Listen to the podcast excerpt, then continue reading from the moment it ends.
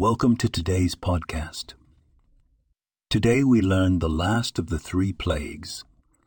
When God tells Moses to come to Pharaoh and warn him, the choice of the word come rather than go is significant. It suggests a certain intimacy, an invitation for Moses to enter into Pharaoh's space, his domain to deliver the message. It's a powerful indication of the authority bestowed upon Moses.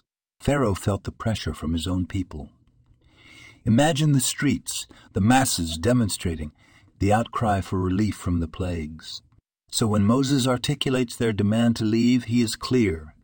Everyone is going. No one is to be left behind.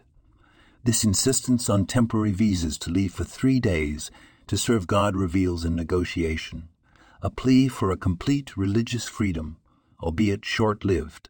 It's a profound statement on the importance of community and inclusivity in worship.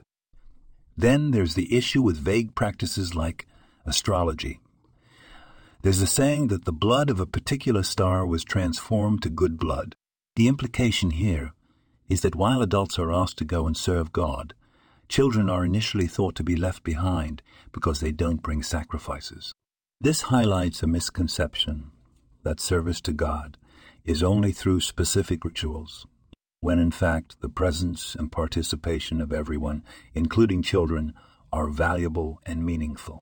This podcast was produced and sponsored by Daniel Aronoff.